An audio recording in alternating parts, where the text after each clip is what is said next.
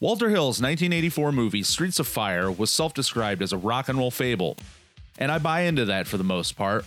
While watching Streets of Fire, I feel like I'm watching a city in a snow globe.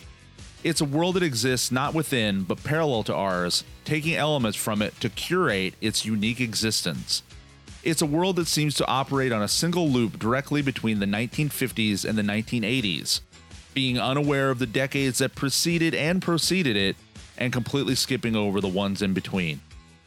Streets of Fire hinges on similar tropes as what is arguably Hill's most celebrated movie, The Warriors, but distills the drama of our heroes and villains between two factions as opposed to an entire city of colorful gangs. The one led by grizzled prodigal son mercenary Thomas Cody, and one led by a kinky vampire biker overlord Raven Shaddock, with a smattering of Keystone Cop-like characters bumbling about in the middle, attempting to keep the peace. It's a silly, flawed little movie, but the charm of its characters and the world that it builds makes me grin from ear to ear each time I watch it. And if you weren't on board for the fun romp of a movie that it is, hop into this nineteen fifty-one Chopped Mercury as we break it all down tonight on this episode of Midnight Flicks.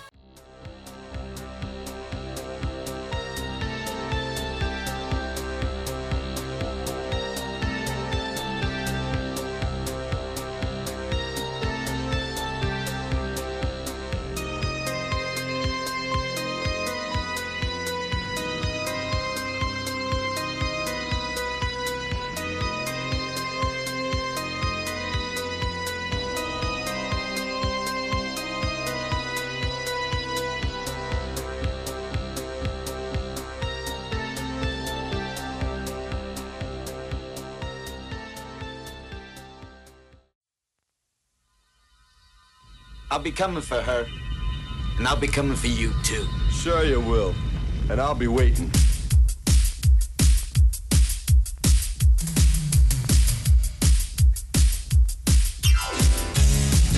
You are about to enter a world unlike any you've ever seen before, where rock and roll is king.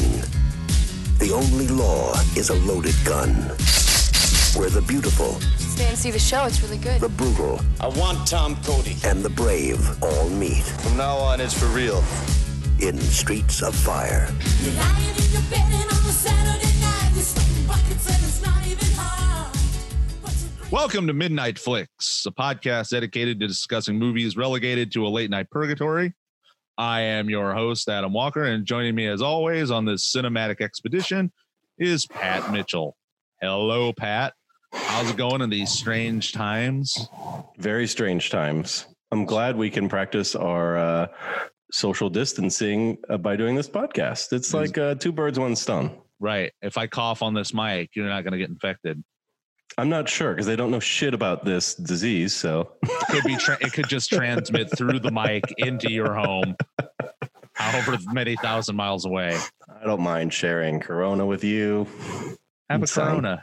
Have, have you heard that Corona sales have fucking plummeted? Just like the beer. Of course crazy? I have. Of course I, I mean, have. Just, I don't know if that's like a superstitious thing. People are like, ugh, ugh, I'm not drinking Corona. It's like, the, it's like the whole thing with the, uh, when there was the an- anthrax, like terrorist attacks. Oh yeah. Yeah. You know, with, and then like the anthra- anthrax, yeah. The band. I don't know how much tongue in cheek we're like, well, maybe we need to change the name of our band to Basket Full of Puppies. Because they felt like it was it, it was tone deaf and insensitive to maintain having that name. Oh, Lord, they should have done it. But it's funny. it, it's, it's funny, though, because that situation with that with, around nine eleven and, you know, peak like terror level red type thing.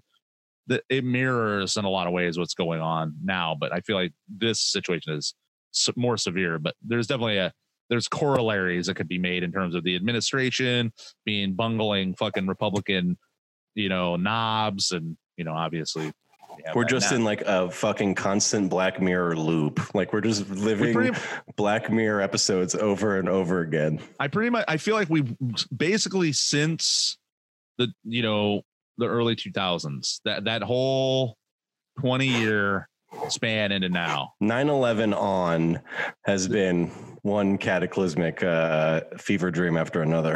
Yes, this neoliberal, hellish fever dream that hopefully this next decade we will escape from. Hopefully this pandemic will be the shot in the arm that we need to move forward. I would love that. Until then, wash your goddamn hands. Yes. Stay inside for God's sakes, unless you got to go somewhere. Have you seen and the ha- Have you seen the hamster video with the little hamster? No, the hamster dem- video dem- demonstrating how to. Oh, I uh, did. I did see that. Yeah, it's very, yeah. It's, it's very adorable. I loved it. I don't okay. like that we needed to be told to wash our hands, but you know, some people well, that apparently was, needed to. Yeah, crazy to me is like all of a sudden I started hearing people like, like what? I gotta wash my hands. The fuck? Wash my goddamn hands. I don't even remember the Happy Birthday song. So there's been, yeah, there's been these people. No wonder why we have a fucking pandemic. So people have been walking around all the time, just not cognizant of washing their hands. The fuck's wrong with you, dirty fucks? We deserve everything we, we're getting. you, we're we're filthy, filthy scum. And this is a pl- this is a plague ship that is fucking sinking fast. Okay. On, on that note, on that cheery note, what uh, what what are some good movies you've been seeing now that you're all holed up? I'm sure you got plenty of time to. Well, I watched Outbreak. Of course you did, which, which I've seen a, a a dozen or more times. But um, you know, given what's going on, I, I thought it'd be a, a fun little romp, and it's still just as delightful as ever. we we thought about watching it the other night. Obviously, it was on the the Netflix queue, and I was like, I don't want to watch that. It is on Netflix right now. So if you're curious and you, if you haven't seen Outbreak, um, it is, uh, you know, a lot of people are saying it's eerie how um, how close it is to today's circumstances. It really, the movie itself is actually nowhere near like, no, it's, it's, it's not at all. It's so grandiose and like, uh, so like purposely Hollywood, uh, right, in terms of like how ridiculous it is that it's like fun. Like I, I, I don't, I didn't watch it and was like, oh God, but th- like, this is depressing me because it's so much like it is, you know, currently, but um, I mean, from a purely cast perspective, it has Dustin Hoffman, Morgan Freeman, Donald Sutherland, Cuba Gooding Junior, Patrick Dempsey, uh, Kevin Spacey, Rene Russo, who apparently just died in the nineties. I don't even know what she did after. I mean, I don't know what she did after this, but it is a crazy cast. It's super fun. It's just a fun, uh, you know, pandemic movie. So, uh, you know, we're all locked in. Do yourself a favor if you haven't seen it and go watch it. It's, it's super fun. Yeah. Fun pandemic movie to watch while you're in your fun pandemic movie that is your life now. Yeah. Yeah, exactly. It's very meta. It, and I love Donald Sutherland in bad guy shit. He is such a good bad guy and he's such a villainous person in this like government or military the role of like, well, just nuke the whole fucking town, you know, kill everybody. We'll just uh, clean it up and, you know, brush it under the rug. Kill them all. Let I God sort them out. Yes, yeah. I love that kind of Sutherland. But um, his son's a, son's the same way. I feel like his son also adeptly plays heroic roles and evil roles very equally well. Equally is good. Yeah, yeah. I I love uh, I love uh, the whole clan, the whole the whole Sutherland the fam. Sutcliffe clan. But what have you what have you seen since we're all locked up? So you're not going to like this. Oh, Lord. But last night, Charlotte and I, we watched Hagazusa. Oh, and you hated it. Well, I'm, not, I'm going to this conclusion because of how much I loved it. Yeah. So I will give, I'll, I'll give you these. Uh, uh, I'll give you this much. When we watched it, I was kind of half watching it because I was busy doing something. So I'm not going to say I hated it. I'm going to say that it had its moments. I wasn't completely um, wasn't completely absorbed by it enough to give it a full one way or the other. I will say that it seemed like it it it it, it did drag a bit. There was aspects of it that were kind of confusing. Uh, Charlotte fell asleep at one point during it, but whatever. I don't know if that I, had anything to do with the movie necessarily. No, it is a it is a, like a glacier's pace in terms yeah. of what's going on. It is moving at a, a, a infinitesimally slow pace. I mean, it's, it, I don't know. It's a grind. It really is yeah. a grind, dude. It's not a, like a, I mean, I, you know, it's not a fun movie or anything yeah, like that, absolutely. But it's also a grind in terms of its pacing. It's very slow. Yeah. Well, I will say this much. Beautifully shot. Looks amazing. Looks super cool. Cinematography is great. It looks really creepy and eerie. There is one scene or during the, basically the third act. I'm not going to, I no spoilers, but there is definitely a real fucking gross part. That I was like, ooh. I already know what you're talking about. You know what I'm talking about. Mm-hmm. Real taboo. Real. Like, I was like, that's gnarly. I appreciated that. Um, so that's what I'll say. Uh, definitely need to go back and watch it with my undivided attention. I would watch it without distraction. And I would, and I actually think you would get a lot of it. I'm actually looking forward to watching it a second time. Yeah. Because I watched it the first time, then I read about it. And mm-hmm. then I was like, oh, I didn't make these connections, mm-hmm. connections that I think I would make the second time. Um, so I'm so going to watch it again. I will ask you this though, because this was something we were, we were definitely trying to figure out. Um, the woman in the second act on, that's the daughter, right? Yes. Yeah. The one, the one that ultimately uh, is dealt her her fate. Yeah. The the older woman in the in the second and third act is the little girl from the uh, first act. I think that is her and her mother when when she was a child growing up. In I the believe. beginning. In the beginning. Yeah. Yes. Okay. Yeah. That's that was one thing that, like, at first we were a little confused about. Then I was like, oh. Yeah, see, all these little jarring moments, uh, keep, like, kind of keep you off kilter. I think if you knew knowing all that and you watched it again, you would be able to pick up on more of the nuancy things that are constantly happening, like in the background and shit. It, it's it just feels like an evil movie. I love how dark it, it just feels like. Bad shit is happening. I, yeah, I, I love it. It's super ominous for sure. It's it's yeah, but it's it's a pretty slow movie. So again, not gonna write it off yet. Just gonna say that I wasn't completely stoked on it enough to be like, wow, I'm gonna watch this with my undivided attention right now. But maybe at a later date.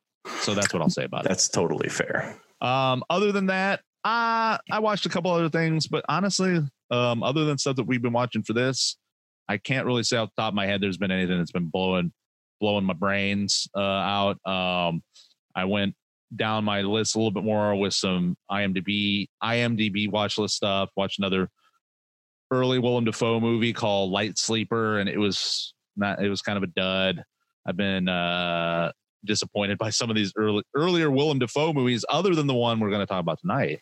It's a perfect those, uh, segue, which is, yes. Which is, is, is uh, an exception to that. And then started watching a movie called An American Astronaut, which had been on my list for a while. Pretty art, artsy, real low budget, little uh, quirky film from early the early two thousands. Wasn't able to get through it. That's all I'll say about that. Sounds like you've had a real, a real drag lately. Yeah, haven't haven't haven't been getting um, some bangers lately. Anyways, so that's that. And that will bring us to the movie that we were talking about, as I mentioned, because I had uh, talked about these early Willem Dafoe outings um, that I've been trying to, uh, you know, check off my list that I've had for a while. By and, the way, I have the I have actually have the perfect segue. Okay, segue, segue, I, I, and I've meant to tell you this. You know, before or after the recording, but I think it's the perfect segue now. Mm-hmm. Have you ever heard of this YouTuber, uh, Control Shift Face? No, um, I haven't. So he superimposes alternate casting in famous movies. Like he superimposes different faces um, in in into like famous movies, but he does an excellent job to where it's like seamless.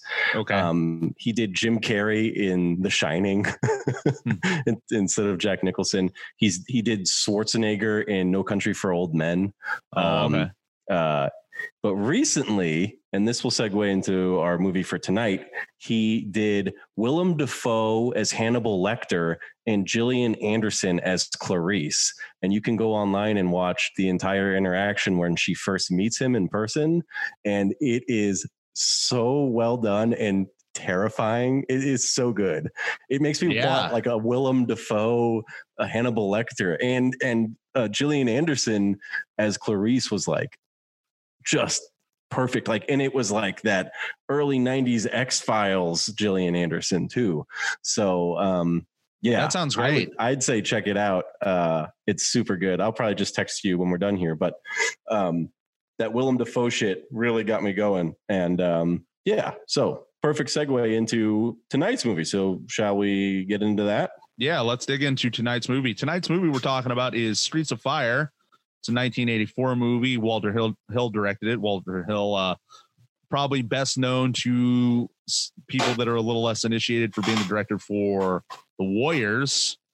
And this was this is a movie that he did um, like a few years after that. It would have been about five years after that. And synopsis of it basically is a, a mercenary.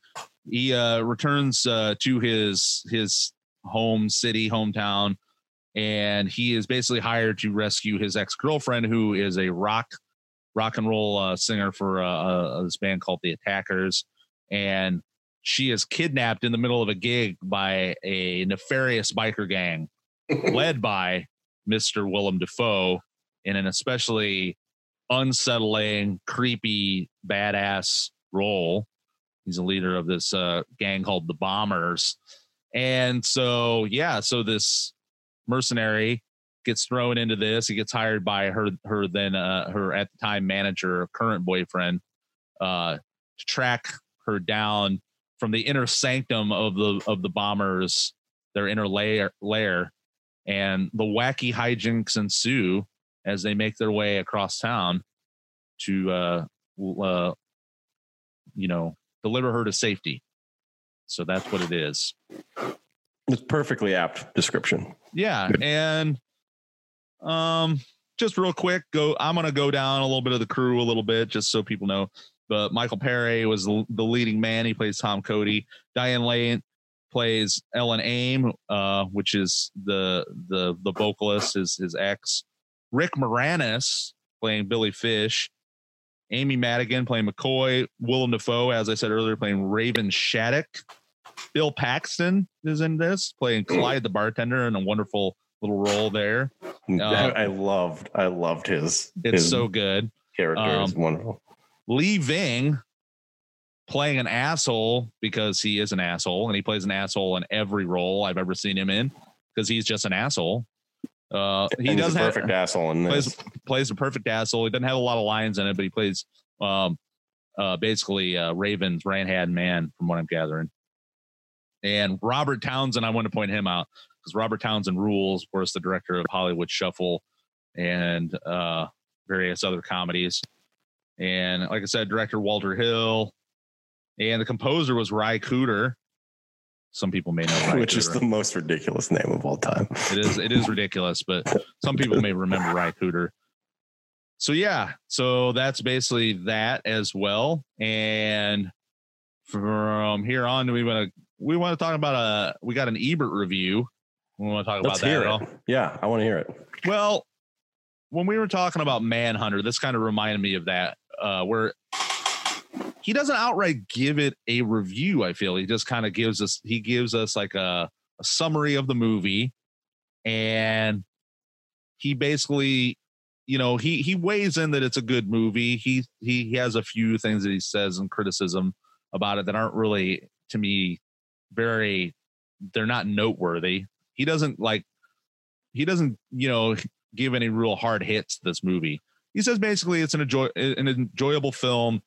Has a lot of similarities to the, the Warriors in terms of its pacing and um, the the overall plot in terms of like you know you know these warring factions in in in, in the city and trying to make it across the city you know to a certain destination. Um, so yeah, like I said, he gave it three stars, three out of four, three out of four. So he gave it a pretty good review, which I yeah. was surprised, because a lot of people that, that are familiar with this movie, they know that it was pretty critically panned at the time.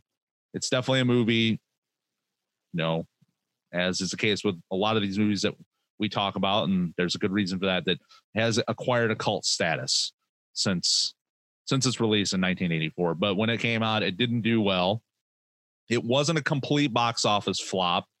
It it ended up did it ended up making money, um, but not a lot. And the results of its failure also led to uh, scrapping some other projects related to the movie, which we'll get into later. Which, you know, uh, speculatively, like when I think about it, I think would be pretty sick. Kind of like along the lines with Halloween three, where, you know, there was a lot more grandiose plans relating but to the movie. It didn't do very well, so they didn't. So they they they didn't pan they, out. They, they chucked it. They hmm. said, we're not going to do this. It, you know, nobody gives a shit. So um, I will say one thing. When I was reading the uh, Ebert review, there was a comment that somebody had um, on the website that I thought was very apt to this movie. And it's it, and basically they said that it exists in a world it created, and it does it very well. Um, and I will talk about that more when we get into um, discussing the movie a little bit more on the good, the bad, and the questionable category. But yeah, I mean, this is another movie very similar to The Warriors, where this is, you know, it creates its own little self-contained universe and creates characters that you could build off their own like crazy narrative. And that's why I like this movie so much. And that's why I like Walter Hill, is he creates these really cool archetype figures with his movies that, um, you could just as well have, they could have their own breakaway movies. They could have their own like little series spin-offs. spin-offs. Yeah. So that's why I, I really, really like this movie a lot. So that is essentially that. And without further ado, unless you have anything else to add. No, I didn't really find any reviews, so I was curious to hear what he said, but that, that seems on, that seems on par, but yeah, we can, we can move right into, uh, good, bad, questionable. Yeah. Without further ado, well, let's move into the good, bad, and the questionable. We're going to get into the, the meat of this movie a little bit more.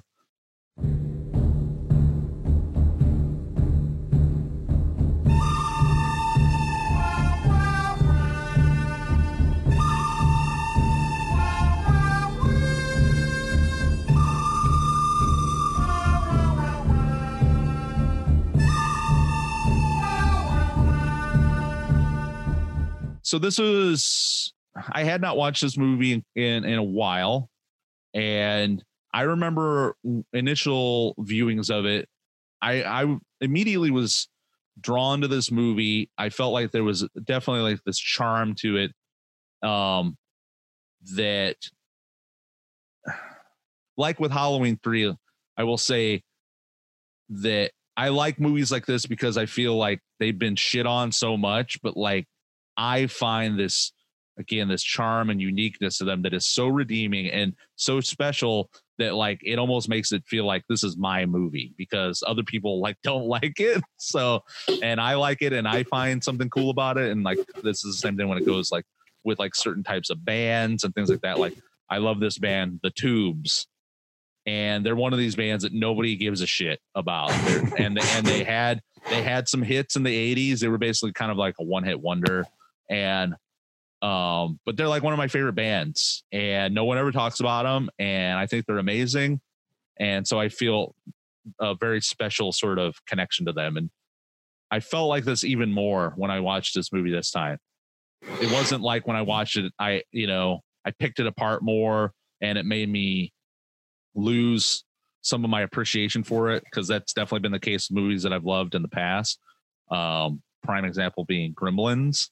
It's hard. Oh for my! I love Gremlins, but I'll tell you what, man, it's hard for me to watch it sometimes and kind of shut off my critical eye anymore, because I just really I've I found certain plot holes about it that I just could not let go anymore. So I, I will not I will not hear anybody say anything about Gremlins.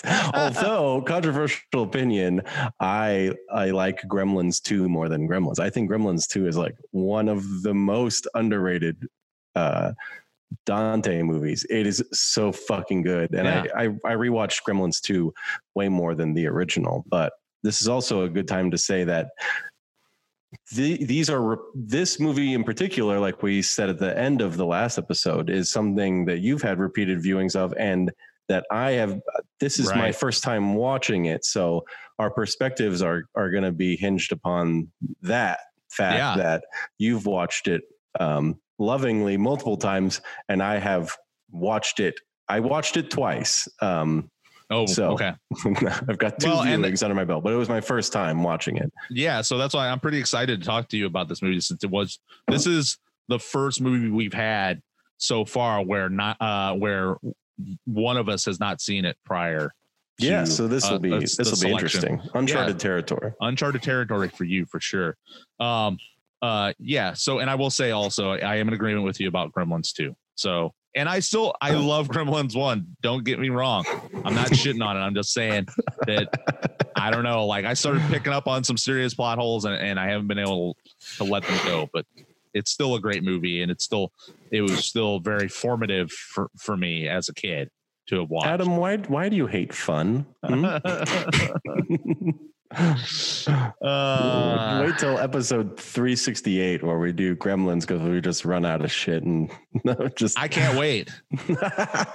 I particularly, if we do get to Gremlins, I want to talk about the fact that they reproduce when you throw water on them, but when they play in the snow, that nothing happens. So there you go. Okay, I'm not even gonna take your All right. take All right. your bait. I won't do it. All right. Moving on. So we're gonna talk about some good things about this movie. And I'll be honest with you, man. I, I really I tried to find bad things about this movie, and the, and there are.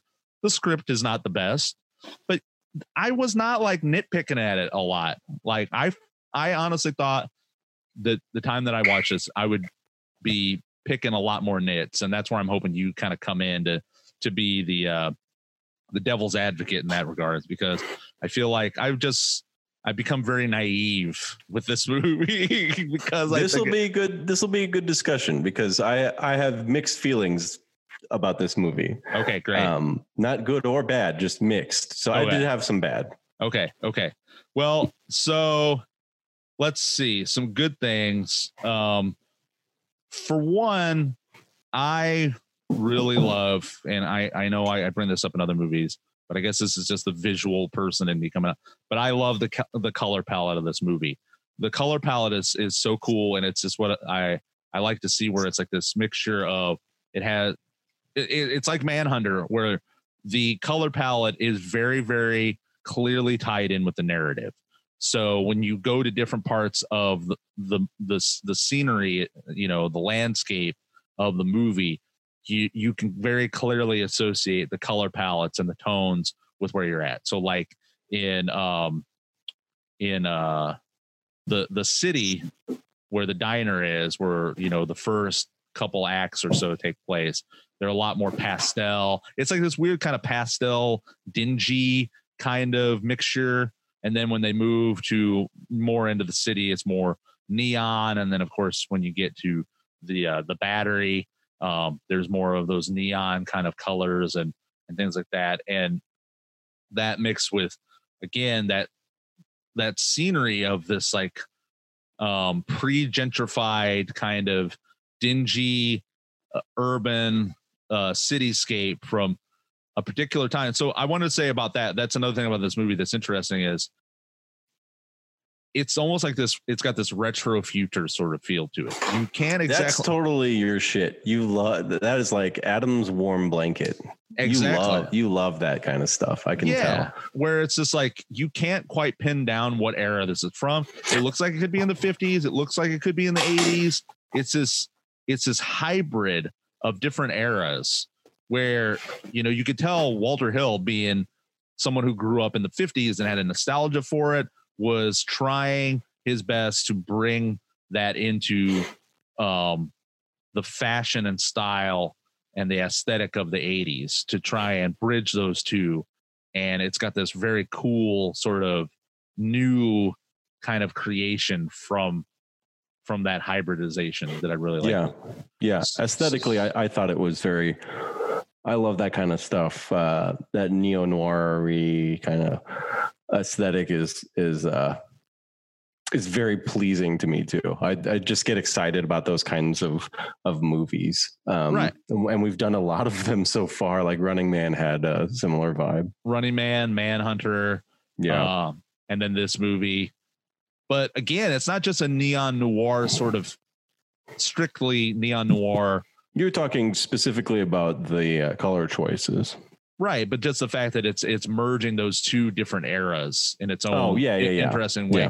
It's kind of similar to um, even like the way I, f- I feel um, Tim Burton kind of approached with his Batmans, where it's like the Gotham looks yeah. like it's, you know, it's from the fifties, but it clearly has aspects of more modern contemporary sort of. It feels out of time, like Star Wars. It doesn't uh, take place in a specific time or galaxy or place. Uh, you know, it, it's far away and in, in a different time, and that's the, that those details aren't aren't uh, important, you know, to right. tell the story. Well, and totally, and and again, it goes back to that quote that I was talking about, where it's like this is like a self-contained world. It's almost like you feel like this is the only in that universe. This is the only place where people exist. Yeah. You know, it feels very lived in. Yeah. Yeah. So I really love that aspect of it. Um, I like the look of the Attackers, and that kind of goes with this whole weird combination of these two different worlds where you have the Attackers, uh, Ellen Aim's backup band, who look like they're like basically like a fifties rock doo-wop kind of band. But then she's, yeah. she's very like um, kind of like eighties edgy new wave kind of looking in her attire. She's yeah. got that that that dress. It's like got um you know it's like a it's like it's like sewn together, like two different dresses sewn together, um and and then she's wearing like the leather gloves and and yeah so that whole aesthetic I think is really really cool. Um and then let's see what else. I mean, that's a big gist of it. Um, I really, I like the fight scenes a lot. And this is another Walter Hill, Hill, Hill sort of thing where, where he utilizes very choreographed fights. I feel like where, um, in a lot of ways I could, I could make a parallel to with this sort of thing, like why I like Kung Fu movies, where it's like it's like mm-hmm. a, it's a it's a dance, you know. Yeah, it definitely doesn't feel improv improvisational like at all. It, it's it's very choreographed, but I think it's for the better. Like I I also have down specifically when Tom Cody's dispatching the bikers in the diner. It's so dope. It's, I, I it's love so I love. Uh, it feels like he sped sped it up too. Like he's really, he's punching at a, a faster frame rate than, than normal. But uh, yeah, I, I also loved the, uh, I thought the fight sequences were at least choreographed really well. Right. And specifically with that scene that you're talking about in the beginning, where he confronts the gang in his sister's diner, where it's the initial like um, interaction he has with the leader, where he, he takes his knife and then he slaps him. And then he gives it back to him. He's like, "Try again," and then he slaps yeah. him again. He's just like he he's like he's that quick where he could like just like kind of fuck with and play with like this guy, you know, until you know it gets down to the nitty gritty and it's a full on brawl. And he just takes out this whole gang and then steals their car. Yeah, insult to injury. Yeah, it's just like it's just like this ultimate big dick fucking move. And it just really sets the tone immediately. And I will say this too. I know last week when we were kind of talking about this movie and I was kind of setting it up for you, I, I, I went in, uh, I tried to go into a little bit of detail about Eddie and the Cruisers and, and Paré's, you know, career and how I felt like even before I rewatched this, um, Paré has never been the strongest actor. He obviously was being groomed to be like a leading man, you know, at the time. And so I was never like the biggest fan of his acting, but I think similar to similar to when we watched Manhunter, and I was like kind of iffy about uh, William Petersen. I kind of came around more to Paré this time. Um, I, uh, I appreciated him more as being like just kind of like this solid kind of like no nonsense kind of like tough guy that was kind of like, you know, not he's not all there. And that's when I came to the conclusion, especially watching this movie, and I don't know if you felt the same way, that he's basically was like a budget Stallone. Yeah, I I I have, I mean, we can talk about that when we segue into that. I have him in my bad. It's like ab- objectively terrible acting. Like it it was one of my biggest um, things that I hated. I I he was off. It was awful. Um, but it, William Petersen uh, is. It's funny. The comparison is actually really good because he he does have a kind of a William Petersen vibe where he's like, they're both kind of thrust into a, like a leading man role, but neither one of them want that kind of spotlight, if you yeah. like. And so they both are like half-assing everything. Uh, right. But I think William, William Petersen to greater effect. Um, the, it was a strange, it's a, it, Michael, is it, is it Paré? Paré? Yep, I'm pretty sure it's Paré. So Michael Paré is like, I, I don't know what it, he's going in and out of like really weird. Uh, uh, well, we'll get to the bad. Uh, I'll, okay. I'll save it. Well, I'll just say, yes, still by no means, you know, an, a great auteur, you know, not, not an erudite auteur, but I, I don't know. I felt a little bit more charm uh, in his acting with this one, being as dumb as it is. Um, and, and I could see on repeated viewings, it just being more fun and not caring about that. But yeah, yeah, it's my first introduction to him specifically right. as an actor. So, right. Totally. Um, I like, because, okay, I'm not in any way like a big gearhead, but I do love cool cars. I do have sure. an appreciation for cool cars.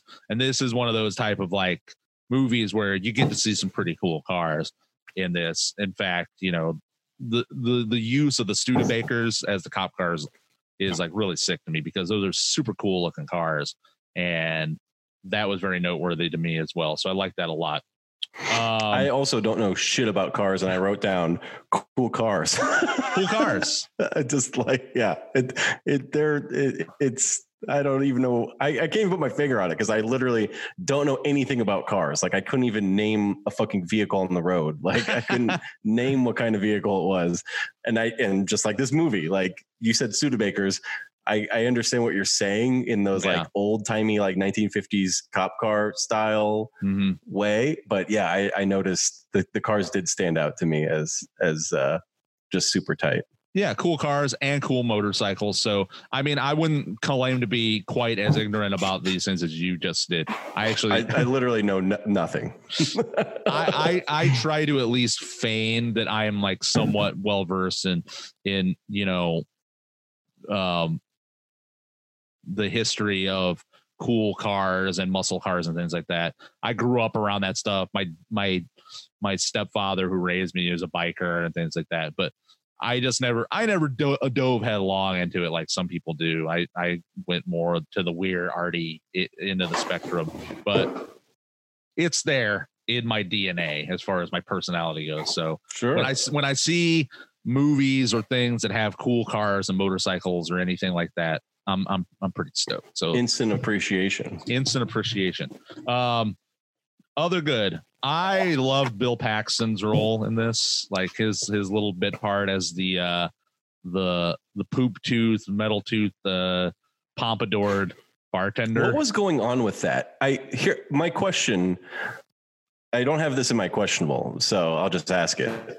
Um, Is he missing a tooth? And if so, is that just a bad makeup effect? Like, did they just put the the the black paint on the tooth to make it look missing and just look bad?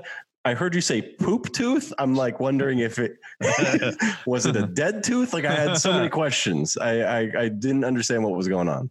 So initially when you see him during that first bar scene where you meet McCoy, it appears that he is missing a front tooth, but then later in the movie at the end, when uh, when they all line up for the big the big throwdown, and you look, it it appears that he has a silver tooth. Oh, so which is cool, a silver tooth. Well, yes, yeah. It just being not gold, I you can't tell what the fuck is going on. Right. Like the lighting uh, in that bar is is not the best. So obviously, you, it just looks weird. Like it looks like yeah. a missing tooth. But um, either way, I also love Bill Paxton's performance, by the way, and um, so much so that I have a surprise for you later. That I have a question that I want to ask you. Uh, regarding Bill Paxton, so okay. I'll save that for later because I I adore he. It rem, this movie reminded me how much I adore fucking Bill Paxton. I l- love him, and I that you, having you know this be my first time watching this movie. I loved uh, being able to watch a movie with Bill Paxton in it again. I, I feel like, you know, it's like invigorated, he's, right? Yeah. Like he's still there. He's still here with us. It's and there were still, there's still, there's still charming movies that I have not seen by him. And this is, this being one of them. So that I, it, I fucking love Bill Paxton. Yeah. Let, and he was great. Yeah. Let's go on the record right now though. And say, is there any role that you've seen Bill Paxton in where you're like, not like on board for this dude? Because as soon as I see him on screen, I like you get giddy. I, you're like, yeah. I'm like, everyone, shut the fuck up. Bill Paxton. Bill Paxton's got some lines here. Uh, yeah, no, he is. Uh, uh, I, I will ask you what I have to ask you later regarding Bill Paxton. Um, but yes, I was giddy to see him in this. It, I it really did. I wish he had more. He really yeah. is just in it with uh, almost like a cameo role. I mean, he's pretty he's much got very, very few lines, but I'm sure this was early on in his career too. So yeah, it was pretty early on, but yeah, he plays, you know, he, he does an, an, an exceptional job of playing a goofball fucking yokel bartender that just immediately gets his ass handed to him. And it's great. I love it. Um, let's see what else do we have here. Oh, um, now as far as acting goes, I will also uh, I'm going to go to bat real hard for Amy Madigan as McCoy. I thought she fucking knocked it out of the park with this one. I think if there if if there is any role or any act actor in this movie that legit to me did a standout job, because there was a lot of like questionable acting in this movie. She does. I think she does a, a, a killer job and really plays, you know, talking about like progressive uh, potential aspects of this movie, be them, and, you know, misunderstood or implied. This was, to me, a pretty forward thinking role to put, you know, her in where, and we'll get to why that is. There's a certain, there was circumstances behind that, but she plays a fucking badass woman. Like she's just like a tough, tough as nails, you know, woman that is integral to this mission that they engage in and is integral to them succeeding in this mission, you know, so from the jump too, like yeah. from the time you meet her uh, throughout, she's, she's super fun. Yeah. I think her performance is really good. I, I think, you know, I think her performance is actually so good is it is what makes Michael Parés? What the fuck are we calling him? Can I call him Michael P? I don't know how to say. Just his call name. him Michael P. Michael Mikey Michael P. P. Yo, Mikey P. Mikey P. It makes it makes in contrast Mikey Mikey P's performance that much worse because right. her performance, I agree, is excellent. And when you are acting with, and she is has a lot of scenes with him mm-hmm. because they team up. Uh, I think he is worse off because of her performance. I think that that is, I thought that when I was watching, I was like, she's really good. It's really highlighting how bad he is. I, I think that, I think that's what it was going on too, but yeah, I totally agree. Loved, loved her, yeah. her character and that performance. Yeah. She's super cool in that. Um, my, my man, Willem Dafoe in this, holy shit. Like yeah. this is, this is the thing. When I first saw this movie, and I, you know, I had no really any, I had no prejudices about it going into it and really no really good idea what what I was I had in store for me. The moment I saw him in Torchies, where he's wearing that weird, like, kind of like it's part of a hazmat like suit. Yeah, that, yeah, it's like la- latex latex overalls. Latex overalls, like he's just like he he's working like in a boiler room in a foundry. And that's what he wears. A sexy shirtless. Gay boiler room. Yes, totally. And then his crazy, like, swooped kind of uh, peaked hair where he, he just looks like this creepy, like, fetish leather boy vampire guy.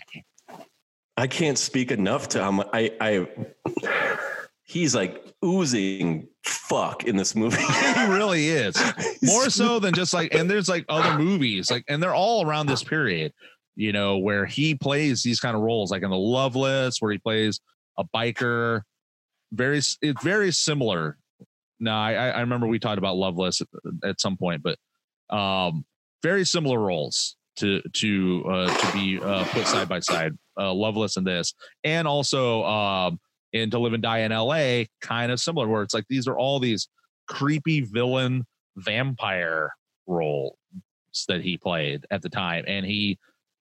He does good in every single one of them. And yeah, like you said, just like it just seeps, oozes creepy fuck guy.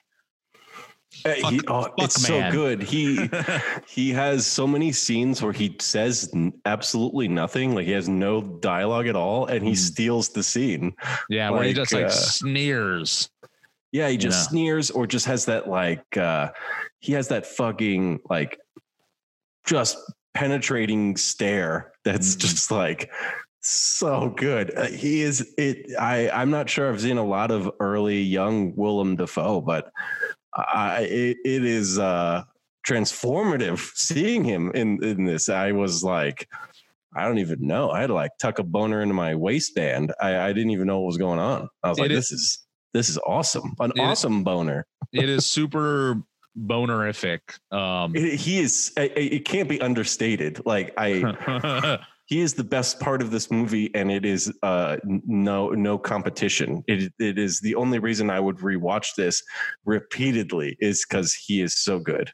Yeah. So I would say acting wise, we got him and we got Amy Madigan definitely stealing the show in those regards on both sides of of the uh, of the spectrum or of the of the. The spectrum here are the protagonists and the antagonists, the villains and the and the good guys. They're the they're the two main ones holding this thing up as far as that goes. Um, I I actually really really liked Ed Begley Junior's little cameo too. Very brief. It's only there for a split second where he plays that homeless guy or whatever. Yes, yeah, yeah, yeah, yeah. No, that was that was tight. And uh, I uh, I'm I'm just gonna say this right now. And we'll just like we'll we'll insert it into the quotes category for later. But also has one of my favorite quotes really quick. He just says, "You're dumb and you're short," to Rick Moranis' character. I actually had that down as one of the very few quotes that right. uh, the, I, I just I didn't put down a bunch. That one literally made me like piss my pants laughing. It's really funny. Um, I kind of talked about this before also, but just to kind of flesh this out, reiterate this more. I really like the idea of this being like this self-contained, almost lawless kind of world. Like, you know, and, and I'll talk about more about the lawlessness aspect of it when we get into the questionable, but again, it's just like, it makes it have this dreamy kind of quality to it, this surreal kind of quality to it where there's nothing that there's this world exists out of time, out of, you know, any sort of like real, um, um, it has no real, like kind of like, um, relationship to what we deem as reality. It's, it's, it's a completely fantastical, no, it's out of time world. Yeah. Yeah. So, and I, and I love that aspect about it. And I really, I fell even more in love with it when I watched it, uh, this time. And let's see. I wanted to talk about, there was a particular scene with Raven, uh, Willem Dafoe's uh, character when when the protagonists go to Torchy's into the battery, the san- inner sanctum of the of the bombers there, and they're basically they lay waste to it to to uh, capture Ellen Aim. And at the end of it, when Raven is walking out to confront Cody, and he's walking through the flames, again, just kind of emphasizing how much of like this evil badass he is. To me, like that kind of like the way it looked in that scene, all like I wrote down in my notes, it made me think of like, this guy is the devil. he's like, he is like this kind of satanic archetype in a lot of ways, this mischief making satanic archetype. And that's what he is. Like, he's just like, he's this guy that, and I'll get into this with the questionable too, where the whole plot to kidnap Ellen Aim is just like, to me, it's just like this mischief making. There's really no rhyme or reason to it whatsoever. He's just doing this for fucking shits and giggles to show that he has a certain grip on the populace of that, that city, that he can be like, I can just go in, I can fucking kidnap this woman and you ain't going to do shit, you know? So he seems supernatural in this. Right.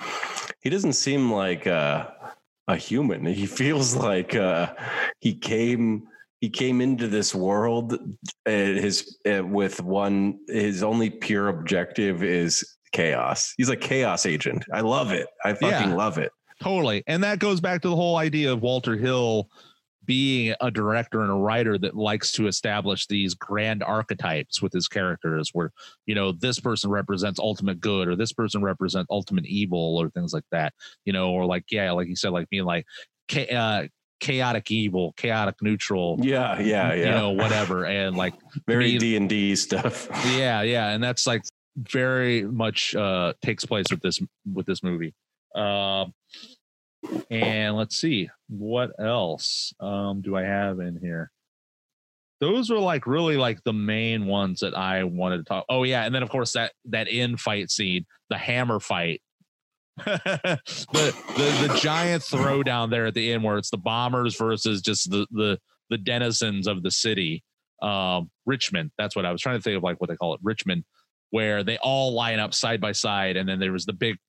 the big throwdown between Cody and Raven where they fight initially with two sledgehammers and like, and again, that dance that they do back and forth. And then it ends up with like them, even though one or the other could probably just like smash, you know, like for instance, Cody could have just smashed Raven's head with a hammer, but then it breaks down to this man, mano a mano fisticuffs fair fight where they choose to just fight it out um without any sort of dirty shit going on.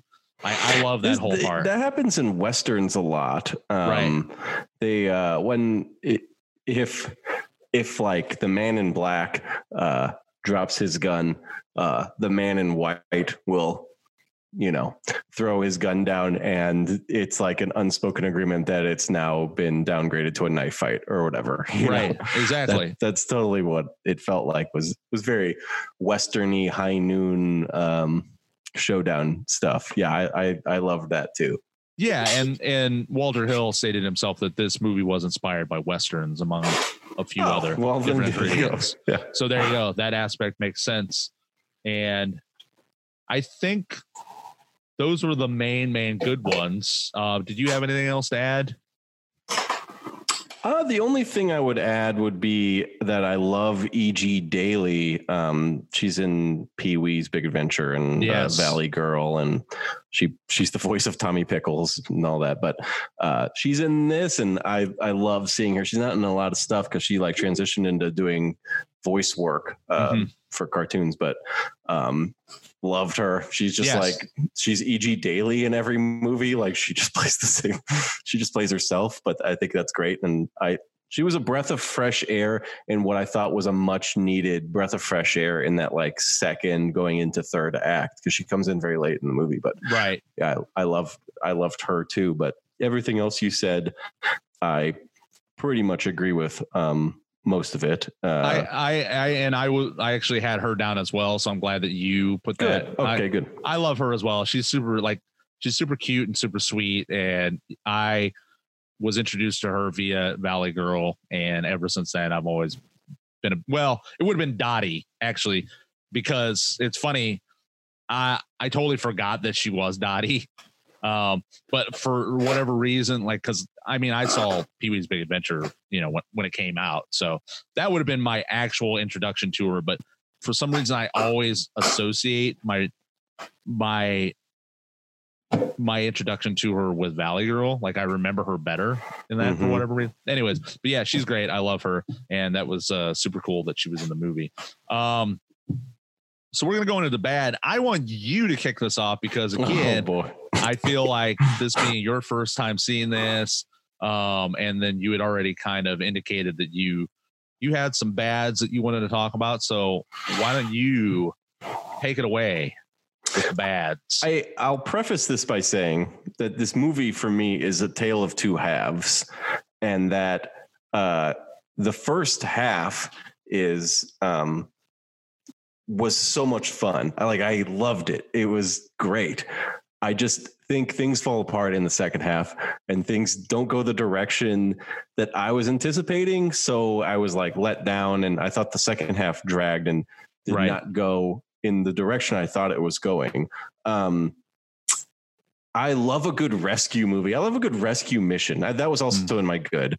I mm-hmm. love a movie that's based around a rescue mission, but this rescue mission is is uh completed before the second half begins. I mean, she's rescued and brought back all in the span of the first half. Right. So that was jarring to me. I thought the rescue was going to assuredly fail and they would have to try it again. And I thought that was the narrative of the, of the movie. So when that failed, it threw me completely off. The second mm. half was was very strange to me because I was like, all right, but the, it's already been settled here. Yeah. I mean, we, we found her and she, we brought her back.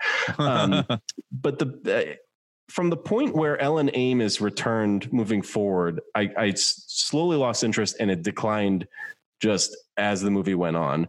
Um, I guess to put it concisely, um, Mikey P is, is really bad in this. Um, I, but I can make the distinction that I love the Tom Cody character. Right. I'm not sure what Mikey P is going for, but he has the, um, he has the cadence of like a nineteen fifties gumshoe, like a Dick Tracy, yeah. like his voice and the cadence of his voice is very like calling girls doll and like, you know, wearing yeah. uh, trench coats and smoking and tough that, talking. That, yeah, that kind of aesthetic. I love the Tom Cody character. Right. I, I just don't know what what he's his acting just doesn't is just is strange and all over the place at times. Um, what you liked is what I actually hate is this nineteen eighties uh this nineteen eighties nostalgia for the fifties is like a trope at this point. It's so bizarre. It, this movie felt very Back to the Future-y to me. Like, right. Whereas Back to the Future goes back to the fifties. The eighties were obsessed with fifties worship. And I yeah. don't know what it was. It was obsessed with like sock hops and like, let's get like a milkshake at the, at the fucking, you know, well, and, I'll, t- I'll tell you this, if, yeah. if I, I'll interject on that. And this is, I don't know if you've ever thought of this or had this, this, this discussion with anybody, but in terms of this recurrence of trends or this recycling of certain aesthetics and trends, to me has always fallen along what is basically a twenty year cycle. Essentially. And that, that makes sense. And yeah. that's and that's because what happens is um, young people of that era, they start to delve into and research and long for the era that their parents grew up in. And that makes sense. And and and so there is this feeling that of the good old days or the or those days they were better. There's this, you know, nostalgia for those things. And and I feel like that happened a lot more often pre-internet, whereas now with the internet, I, I don't see it as much. It's there, but it's like the thing with the internet now is everything kind of happens at once.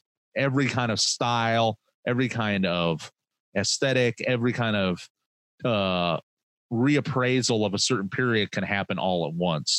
as opposed to being more on this like linear kind of uh, scope. Yeah. So that's that. I would attribute it to that basically. And you, you know, increasingly as, as technology and society increases, obviously we dispatch with, with nostalgia um, to a certain degree, because mm-hmm. with internet and YouTube and, and people constantly documenting their lives now, yeah, it it's, it, we know what the eighties looked like and the right. nineties looked like.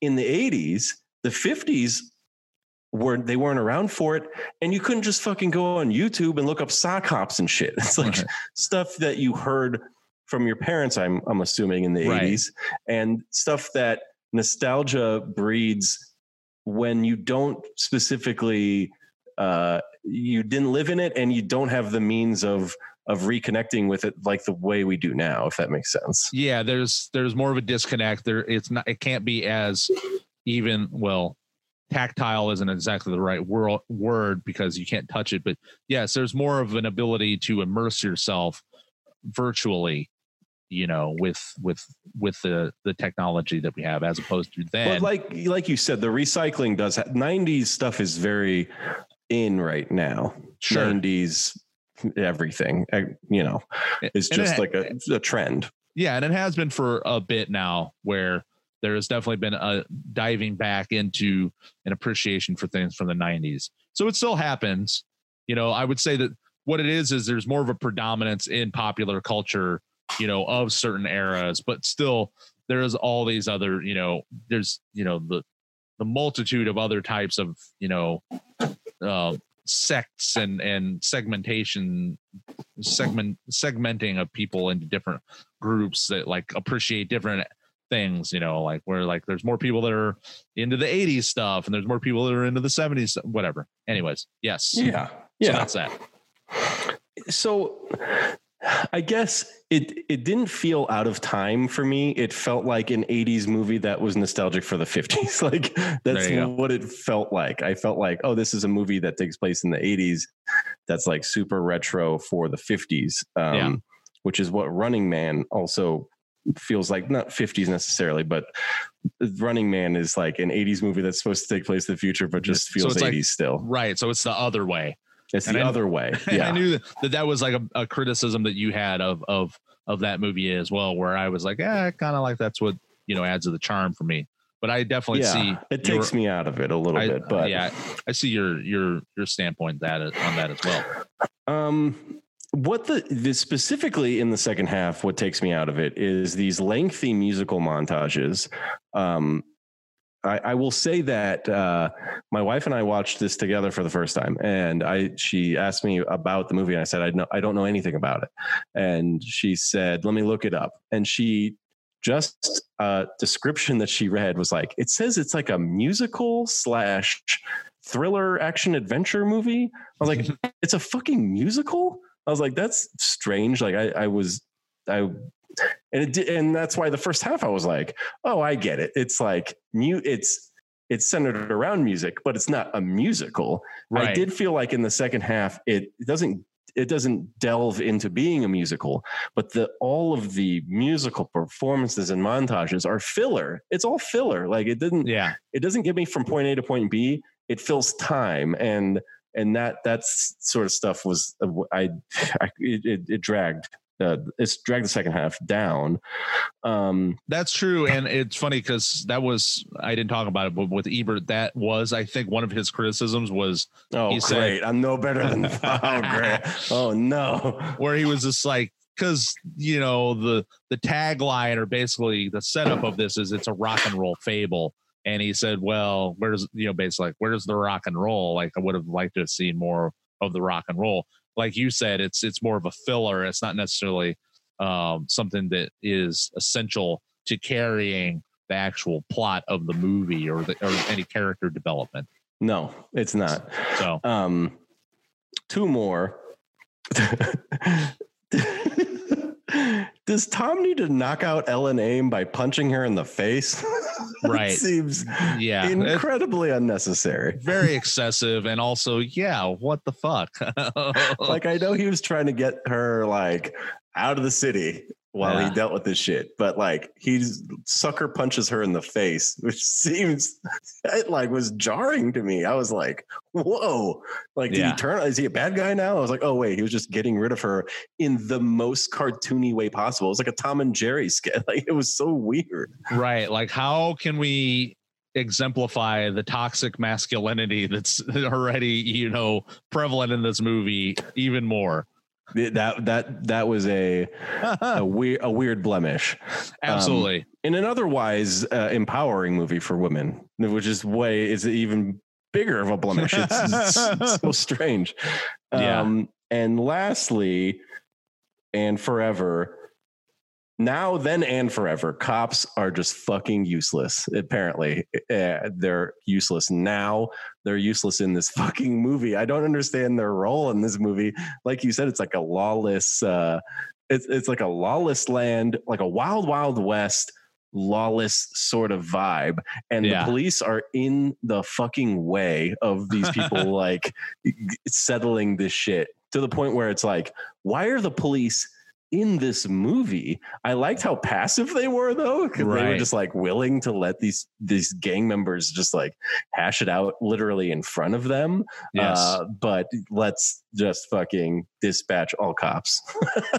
Yeah. From our, from our lives. Yeah, one hundred percent. I had that in my, that was actually good. Or uh, sorry, it was it was weird because it was like, it was good but bad and also questionable all at the same time. It's me. All of it. It's yes. It, it's because I'm not saying it's bad. Uh, yeah. It's, it's like, it's sick. It, there's no cops in this city. It can tight. Run itself. They, they're there. Yeah. The bad is, I guess, and this is every bad that we've ever done. The cops are bad at their job in this movie. I Terrible guess is the, job. is the concise version of that. But yeah, that what, is the conceit of this. Yeah. It's just like, you know, for most of the movie, the, the town is, the city is basically, um it has two cops, it has two patrolmen that are on duty until the very end, or at least uh, then they encounter what is basically a military squadron of cops, or the yeah. military police, and they're just corrupt and shitty, and and they dispatch them pretty quickly by just shooting up their patrol cars. Like, I did like that killing cops in this movie doesn't escalate a situation. It's just like other people to be killed. Like no, it doesn't, uh, it doesn't escalate it to like a, you know, a, a, you know, a World War Three situation. Absolutely. The cops are, are pretty ineffectual and weak, as you said, and they're, and they are dealt with very easily, which, yeah, I love that aspect, but it was also, yeah. Like, why are there, why are there not more cops in, in, in this it, world? It makes it good, bad, and questionable all at once, all at once. So there you go.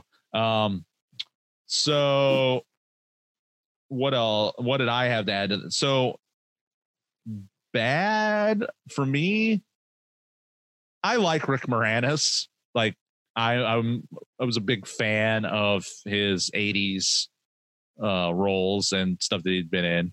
And I love S C T V. Uh, this was like a weird role. I felt like that they put him in because he is such a dick. He is an unnecessary dick in this movie. It's on par with when we talked about Cliffhanger and there was, uh, what's his fucking name? Oh yeah. Uh, you know, fuck. Yeah. Yeah. Yeah. I know that you're guy about. Where it's just like, why are you, you are relentlessly dickheadish, and it's, it's almost like it doesn't, it doesn't seem appropriate for the look and stature of someone like Rick Moranis. That he is, I, that, that's my big, and by the way, it's Travers is who we're thinking Travers, of. Thank you. Our boy, our boy Travers from I just thought of it. I, I don't have a problem specifically with uh, Rick Moranis's performance, but I did have a problem with him in that role is bizarre. I do not right. buy him as a, I guess he's her boyfriend slash manager. Yes. But like they should have, they should have gotten somebody that's even more menacing to give it more of like a pimp and prostitute kind of aesthetic. Right, exactly. I'm not, and I don't buy Rick Moranis as as that. He's too sweet. It, right. He's too sweet for this role, and I feel like he almost had to dial it up more when he realized the role called for him being a dick. I agree. That's yeah. totally. I I agree. So kind of yeah, a, a a bad, questionable sort of moment in in that regards. Um, I guess there was a questionable that I had. Uh, that, that's pretty much the bad. You touched on most of the bad. Yeah, so let's we can move to questionable. We'll we'll move we'll move it along to questionable. In terms, oh, the questionable. I touched on this a little bit before, but the motivation that Raven has behind kidnapping Ellen Aim, what is it? To me, like, again, this motivation is it's again it's just. On on the one hand, purely just for mischief making, purely just like dick swinging kind of like power move to be like, ah, I can fucking kidnap this broad in the middle of her concert. No one's going to do shit about it because I'm, you know, king fuck. Yeah, because there's no ransom being asked for here. There's no ransom. The, the, the motivation is very strange. So my whole conclusion that I came to when it when it gets to the point where she is tied up and, you know, she's in, you know, his chamber, his chamber room and given his, and given his whole look, to me, it's like, it's a fetish. It's a kink.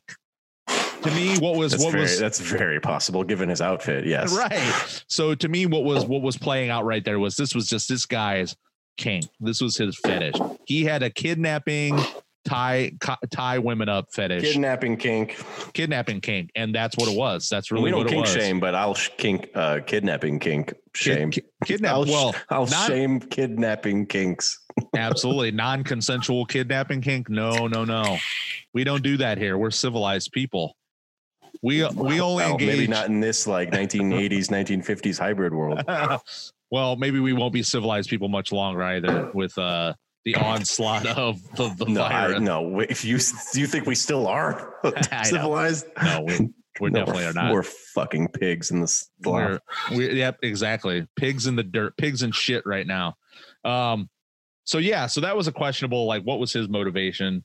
Yeah, no ransom, no money. Really, it was that is a great question that I lost. I didn't even ask myself that when you started asking. I was like, wait, yeah, there's not a ransom or anything. I, I that's a great question. I I, yeah. I got lost in the fun. Uh, I, I got lost in Willem Dafoe's eyes. Let's just say that he was just like I said. He was just pulling some big dick energy type of move. He really right is this whole movie. um, what else do we have here? Oh, questionable. Um. The fight scene at the end between Cody and Raven, where Cody eventually does defeat Raven very handily. It doesn't take much to defeat the bombers.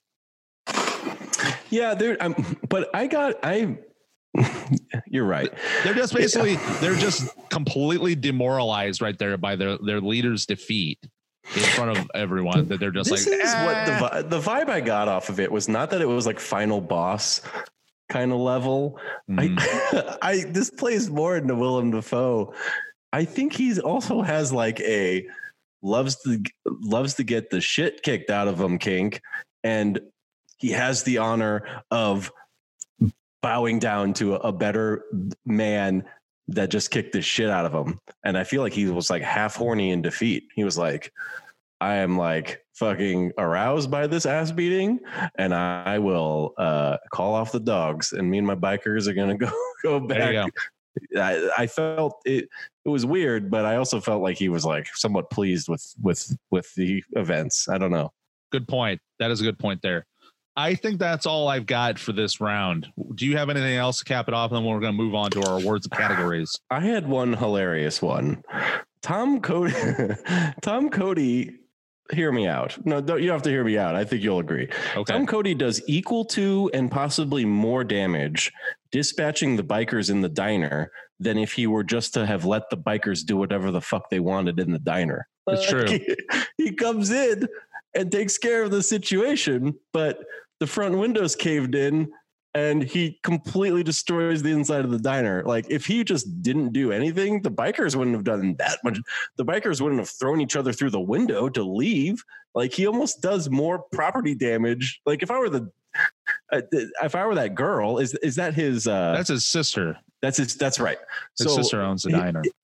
If I was his sister, I'd be like, what the fuck, Tom Cody? Like what, what do you, you came in here, destroyed everything. But yeah, that she's like, ah, shucks, you big knucklehead. Look oh, at she's you. She's totally in. She's like, thank you for Thank you for destroying my place. You know what? I'll cape up for that, though, and say that I feel like it was the wiser move to beat the shit out of them and trash the place and have them, because who knows what they could have done. They could have taken a sister and raped her. There could have been it's any other more violent scenario. It's too early in the movie, though. I don't feel, I don't feel, I'm not scared of this gang yet. So I'm okay. not, I'm not given something to think, oh yeah, like they might fucking sexually assault her or worse, right, or whatever. I, they just kidnapped like the equivalent of uh, Tiffany. Like, like they just kid, kidnap like a pop artist. For, like, that's if that's true. Their main motivation, then I'm but, not scared but, by them. But that's a different gang. The gang that comes to the diner is a different gang. It's not. It's not the same bikers. No, that it's not the same. Same. It's a different faction. Oh, okay. Are they warring factions? Are they against the Dafoe faction? Doesn't doesn't get into that. But I know that that that. sect of gang that enters, it's not the same. It's not the bombers. Okay. They're, okay. They're different. That's why. Thank you for clarifying that. I did not know that. And no, so no that problem. helps. A, that helps a little. They're, they're, they're a lesser, they're a lesser gang in that. That universe. Actually helps a lot. I now that I'm thinking about it, that, that makes sense. Yeah. Okay. Anything else? No.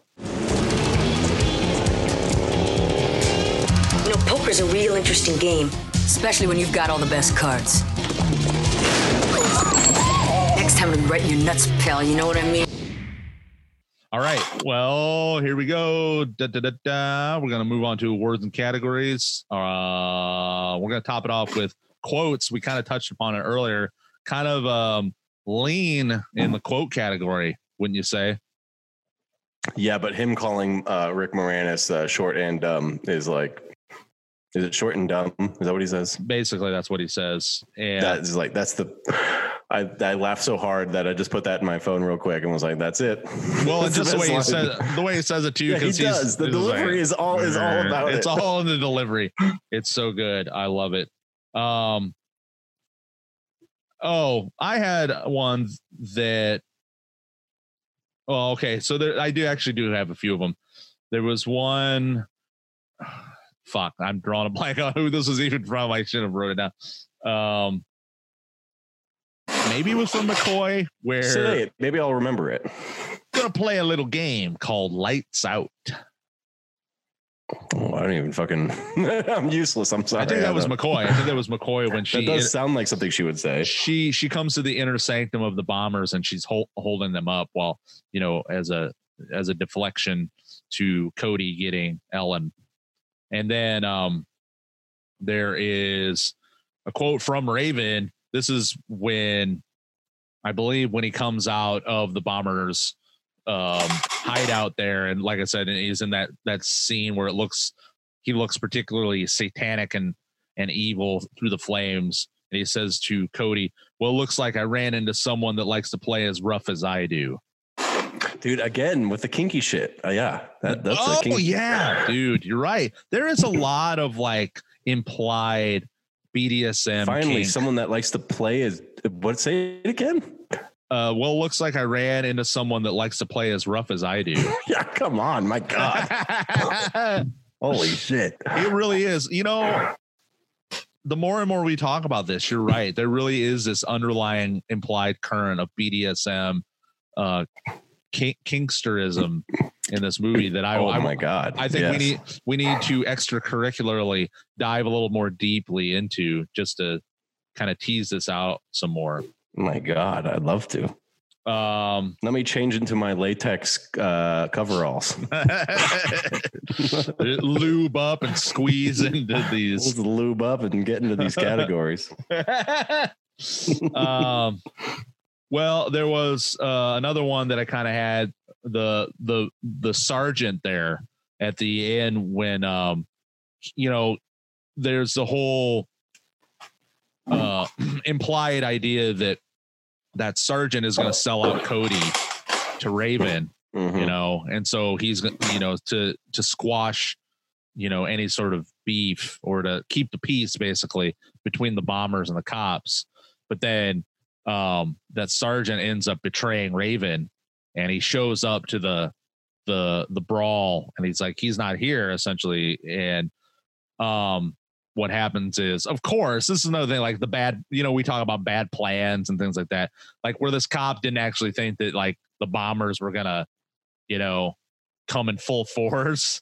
And he's again, bad at their job. Yeah. Yeah. Bad at their jobs. But Cody shows up, um, unbeknownst to, uh, Sar- the sergeant. And basically he says, because he sees all the bombers there, he's like, well, it looks like my plan went to shit. You know, but, but then Cody has been able to rally the whole city essentially. You're right. Right. So this, this could go back to the whole questionable thing and, you know, shitty, shitty, uh, writing or whatever. But anyways, I just so, chalked it up to shitty cops. I was just like, oh, shitty cops, shitty writing, shitty cops. Shrug. Um, yeah. Uh, that's pretty much all I had. Ed Begley Junior wins. The, the, I looked it up. While you were while you were going through your quotes, Rick Moranis' character says, "You give him some of your money, or I'll give him some of your money." And then he says, "Oh, you're dumb and you're short, real short." Yeah, but again, it's totally in the, the delivery because oh, the delivery is so good that that wins the the movie. I think this is one of the few movies where a one-off character just comes in, rips a line, wins the movie, and then just walks away. Like right, that, it's. He, He won it. What are they, they saying? The rewatchables? It's like a heat check. He totally comes in with the heat check. Oh my God. The heat check performance. Yeah. He went thirteen of fourteen, yeah, thirteen of fourteen, uh, you know, thirty points and fucking twenty rebounds in like ten minutes. Yeah, right. And that little, that little blip right there. That one little blip. All right. Well, that brings us to the next. Oh shit. Everything all right there? Did a cat just jump off your tail? No, I don't own cats. Uh, let me take a T V timeout. This is T V. Like the the, pu- the puppy like unplugging the T V. Okay, thing. Here we go.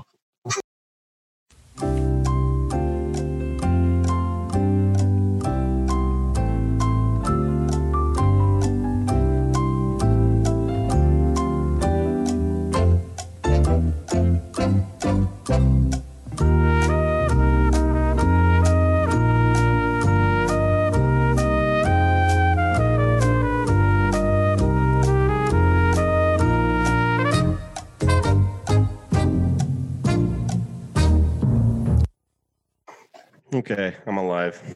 Yeah, all right. Yeah, it was like a, it was like a, a milk crate full of uh, it's like a, a comical like Home Alone like uh, trap. It was like a milk crate full of light bulbs just like fell over next to me for like no reason. We're, we're good though. The the poltergeist My decided God. to show up and just. Do some mischief making like like like Raven Shaddock. He's in. He's alive in my garage tonight. Okay, so we're gonna talk about uh, did uh, either one of us spot a dick? This is our uh, this is our award that uh, that uh, our honorary honorary award in reference to the uh, the great Dick Miller. It's basically, you know, yeah. Did we did we find a that guy in this movie? Yeah, and mine will be short because I've already talked about her. But mine is E G Daily for everything we talked about earlier with uh, Pee Wee's Big Adventure and and Valley Girl and all of her voice work that she did later on. Um, she's in this uh, movie for a very small amount of time, just like uh, the award is. Uh, intended to go to. So I, I think she does a great job. She comes in short amount of time, knocks it out of the fucking park, and and then just that's it. I, well, I'm giving it to her. Well, my man, we might as well be a boy band right now because we are in sync. Ooh, wow. Yeah. So I gave I gave it to E G Daily as well because yeah, that was the most obvious uh Dick Miller type character. Maybe Ed Begley Junior, but he really just didn't show up enough. He didn't show up enough, exactly. And in the spirit of the award, as we said before, this we try to reserve this more for people that they're they're they're kind of bit part. They're cor- they're careerist bit performers. Exactly. And and E G De- Daily definitely fits in that category. Was whereas Ed Begley, to most people, he's he's a recognizable I agree. After. Yeah. So yeah, but honorary second to Ed Begley for sure for the Dick Miller. Um, which brings us to the next uh, category, and that would be uh, would we replace anybody in this movie with Harry Dean Stanton? And if we did, who in fact would that be? Uh, I, I think we're going to also probably be on the same page with this one again, but let me ask you, who would you replace in this film with Harry Dean Stanton? So this is where I was going to curveball you. Okay. So I'm going to let you go first, yeah. and then I'm going to uh, drop a, a question on you. Okay. Okay, great. Well, I think you probably might know where I'm going to go with this, but I was going to say McCoy. But again, oh, oh that's great. But, I, but I did again, not think of that. But again, in this regards, it's not because, you know, we have to state that it's not that we felt that the person doing that role particularly did a bad job. There are circumstances that we've talked about this where we're like, yeah, that person sucks. Harry Dean Stanton would definitely uh, add more to this role. With this case, I could just see him being a good person that could also be a stand-in for this as well as being a sidekick, you know, um, to, to Cody here. And again, that's because we wouldn't put him in a leading role because that's not what Harry, Harry Dean Stanton, that's not what he did. You know, he was, was a character actor. So I would say probably McCoy would be my, my, I love my, that. I think that's a great pick. idea. Yeah. I yeah. love that. So what, what, what would you uh, say? So follow me on this. Um, I know we're talking about Harry Dean Stanton, and that's the spirit of this award. I would replace Rick Moranis' character with Bill Paxton. I okay. feel like Bill Paxton would have done a better job with that role. I feel like he yeah. can play like a dick, and he would have actually been like a little bit more menacing. Absolutely. But also, you you swap them. I think Rick Moranis plays the best goofy bartender. It would have been the perfect swap. Yeah, uh, it, it's just incredible. I, I like as soon as I thought of it, I was like, why don't these two just like swap roles? That would have been so much better. You get more Bill Paxton, first of all, right? Because Rick Moranis's character has a more fleshed out role. Yeah, and Rick Moranis gets to play a goofy bartender. That's perfect. It's perfect. Good point. Um, but so obviously, I didn't pick a Harry Dean Stanton. What I wanted to ask you is a very important question. Mm-hmm. Would you consider moving forward changing this category to who would you replace in this movie with Bill Paxton? Bill Paxton? This movie got me so jazzed up for Bill Paxton. Yeah. I, I, I really did try. I, I tried the Harry Dean Stanton route, but I couldn't get out of my head swapping him and Moranis. Mm-hmm. So I couldn't do it. But then I thought, what if we changed this category? I mean, fuck it. It's our podcast. We can do whatever we want. to- hey, this podcast is just as lawless as the city that this movie oh my God, exists yeah. in. No, no cops, just latex overalls. That's the, that's our fucking podcast. yeah. But I, we should give serious consideration. I am one hundred percent down, but I did not want to make such an important decision without your consent, obviously. I'm not a, a Willem Dafoe kink. Come on. Yeah, you have my consent. Let's give it. Let's give it a test. Uh, test run. We'll do some uh, some Bill Paxton scenarios on some episodes coming up. I we'll think s- this will be a lot more exciting because I love Harry Dean Stanton. Yeah, but I think Bill Paxton fills a similar uh, void that Harry Dean Stanton. That we, if we were to take him out of this, I think Bill Paxton fills that void and then some to a more fun degree. Okay. I, I'm feeling you on that. I think that's a good, let's, let's do this. Awesome. Fuck so here yeah. we, so f- you're, you're hearing it here first right now, listeners. On upcoming episodes, we're going to rechristen this category as who would you replace with Bill Paxton? Yes. I'm so, I, I'm like thinking of the possibilities is making my mouth water. Well, right now, I'm not going to reveal what our next movie is going to be, but I'm already raising an eyebrow as to how we're going to wedge that particular character, uh, actor into uh, any of those roles, but it should be interesting. And I would love to hear what you have to say.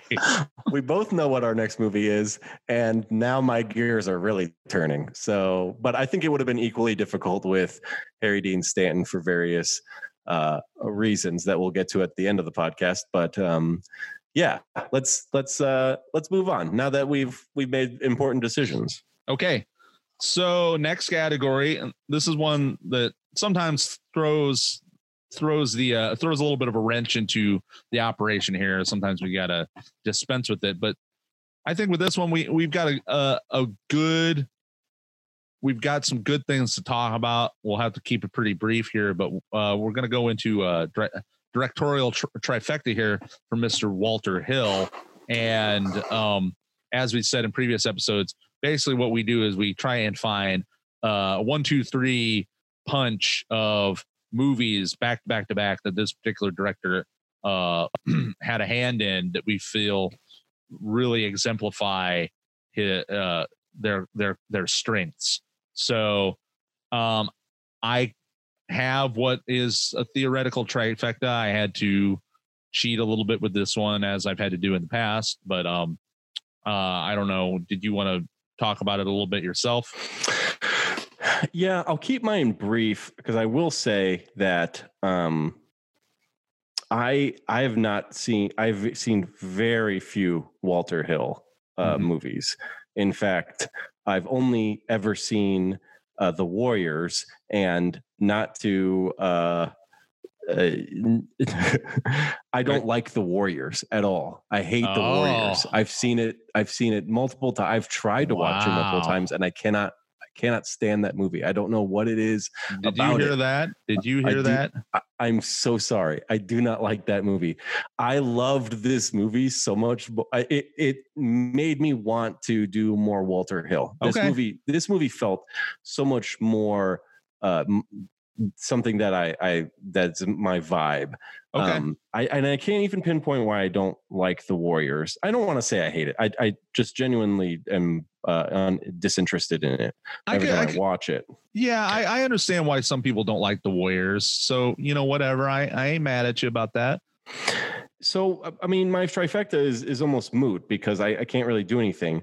What I will say is that I have plans to watch forty-eight hours as of this weekend. That's good. Um, and I know that it's his buddy cop movie. It's a great uh, movie with uh, uh, Nolte and, and Eddie Murphy. So mm-hmm. that's something I'm watching this this weekend. So I'm going to go based on everything that I've heard about forty-eight hours, which is that it is fucking awesome.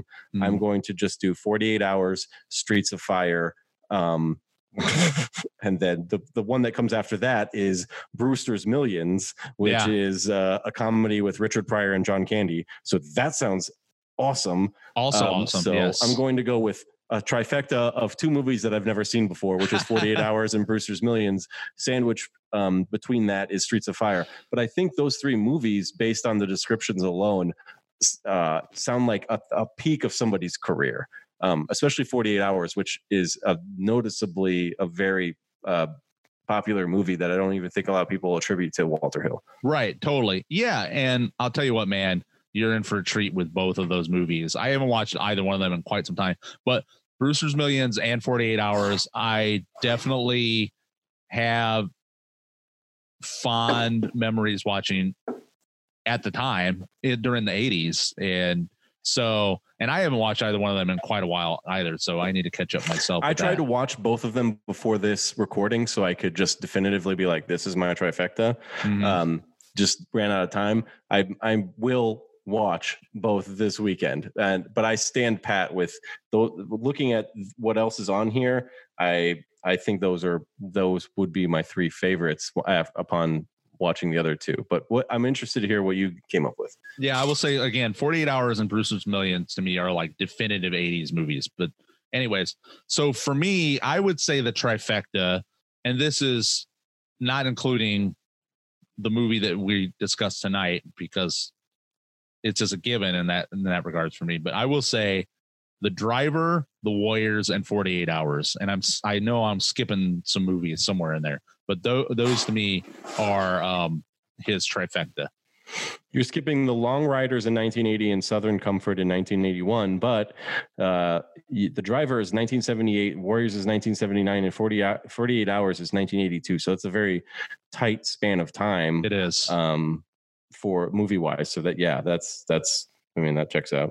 And for me, those three are because Streets of Fire is a cult movie and it doesn't yes, have it very much so. Yeah. yeah. So, but to me, if you want to talk about definitive Walter Hill movies that stand on their own two feet, stand the test of time, it's the Warrior, uh, the Warriors, The Driver, and forty-eight hours. And I know we talked about The Driver.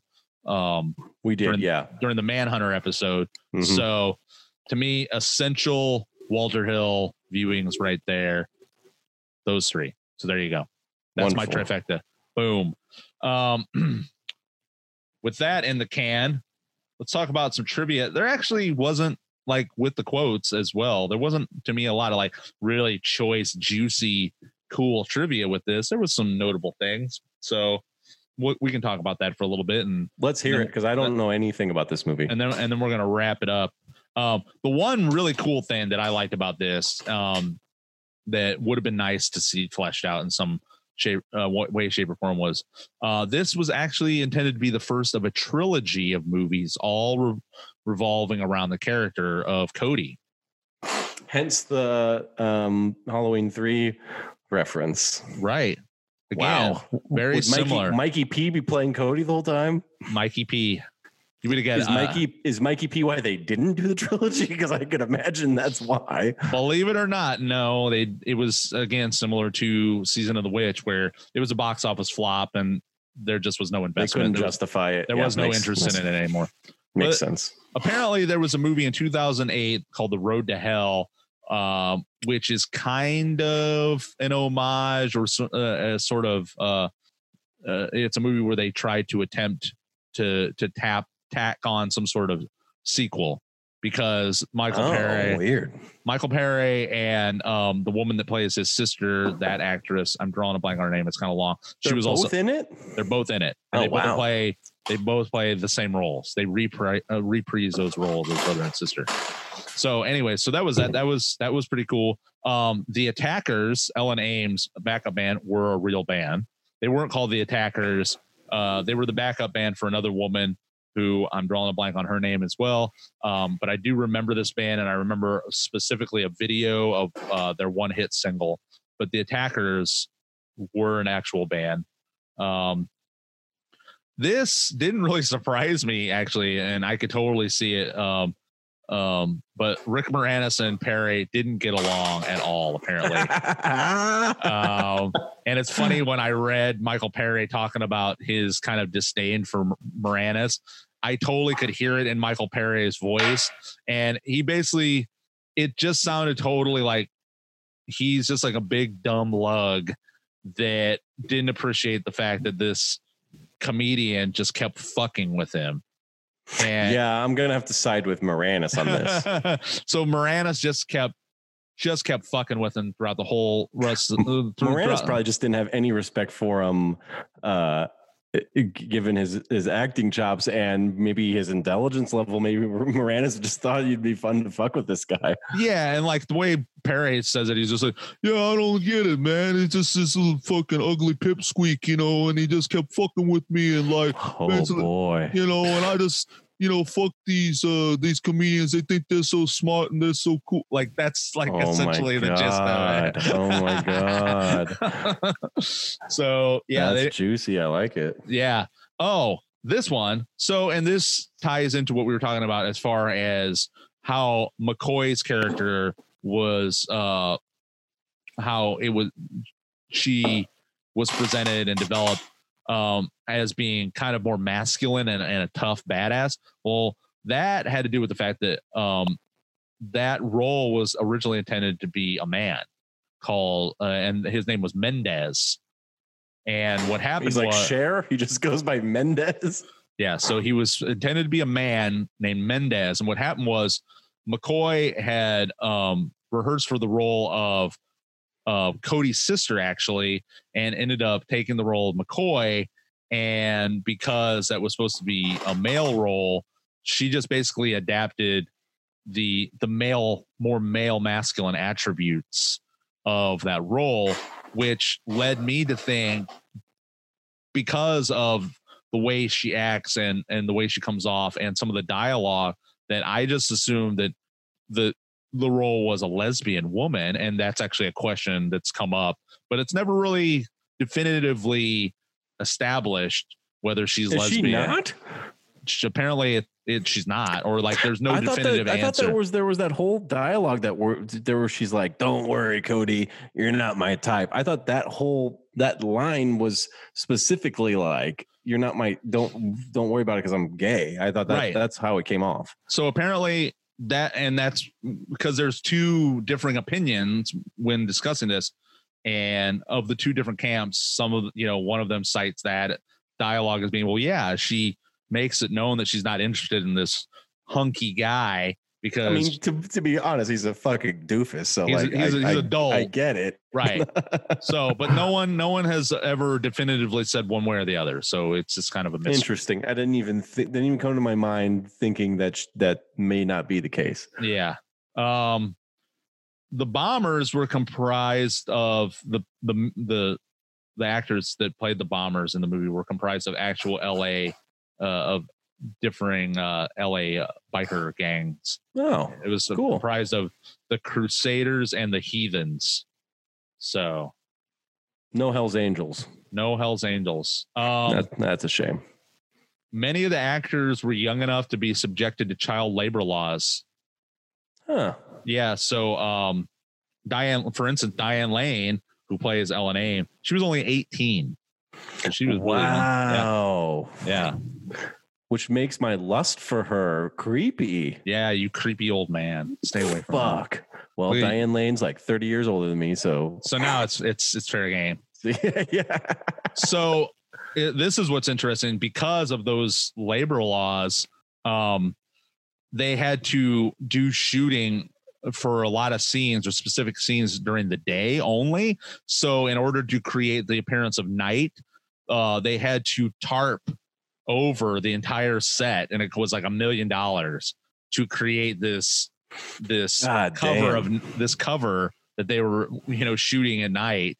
And uh, apparently the the tarp flapping around and making noises um, cause a lot of interference with the actors' dialogue. So oh my God, what a nightmare. I know. So it was just that whole, it's like you try and fix one problem and it just causes more problems sort of Holy scenario. Shit. So yeah. Um, So this little tidbit goes into why I was attracted to uh, watching this movie to begin with. And that is because I, I don't know if I've told you about this before. I am a big Bruce Springsteen fan. Okay. I love Bruce Springsteen. I am like, I'm on board with The Boss. I like The Boss. I'm not I, real hard. I don't. I haven't heard enough to say I love The Boss, but everything I've heard of The Boss, I'm into. What is yeah. the connection though? Well, Streets of Fire is a Springsteen song. It's the title of a Springsteen song. It's off oh. of Darkness on the Edge of Town. Okay. And so originally they were going to use the song in the soundtrack, and Bruce Springsteen Would Springsteen was, be in the movie? Well, I don't think that, that was going to happen, but the song was going to be in the soundtrack. Uh, he withdrew permission though, when they had told him that there was going to be different vocalists singing the song. So he was like, oh, fuck it. Then you can't use it. And he pulled I agree it. with his assessment. Yeah, yeah. I wouldn't have let that happen either. And that was probably just due to budgetary reasons. They just didn't want to pay him the money. That makes sense. Yeah. Yeah. So because he would have, he would have cost a lot.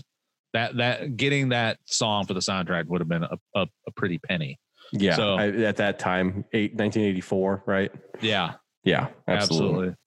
absolutely. Um, And let's see what else. Oh, so that final fight scene between Raven and Cody, that apparently took four weeks to shoot. What? Four weeks? Yeah. A month? So, that, so, so two weeks was choreographed between um, Michael Paré and Willem Dafoe. And then the other two weeks was taken to choreograph it with the stunt doubles. It took a month. Holy crap. To shoot that entire scene. That's lengthy. Yeah, it's a lot. Wow. Um, so that's some choice little ones. I wanted to bring up, there's a little, there's a goof, there's a plot hole goof um, that I thought was pretty funny. And, and you don't think about again when you watch this movie, at least for me, because you think about the timelessness aspect of it. But um, one of the big plot holes is the team leaves for the Battery to get Ellen Aim from uh, Richmond, the Richmond district, in at eleven a.m. in the morning. They don't arrive to the Battery, which is theoretically in the same city, until nighttime. And then similarly, they leave shortly afterwards. They are able to get Ellen, um, and it's nighttime, and they return back to the Richmond district in the morning.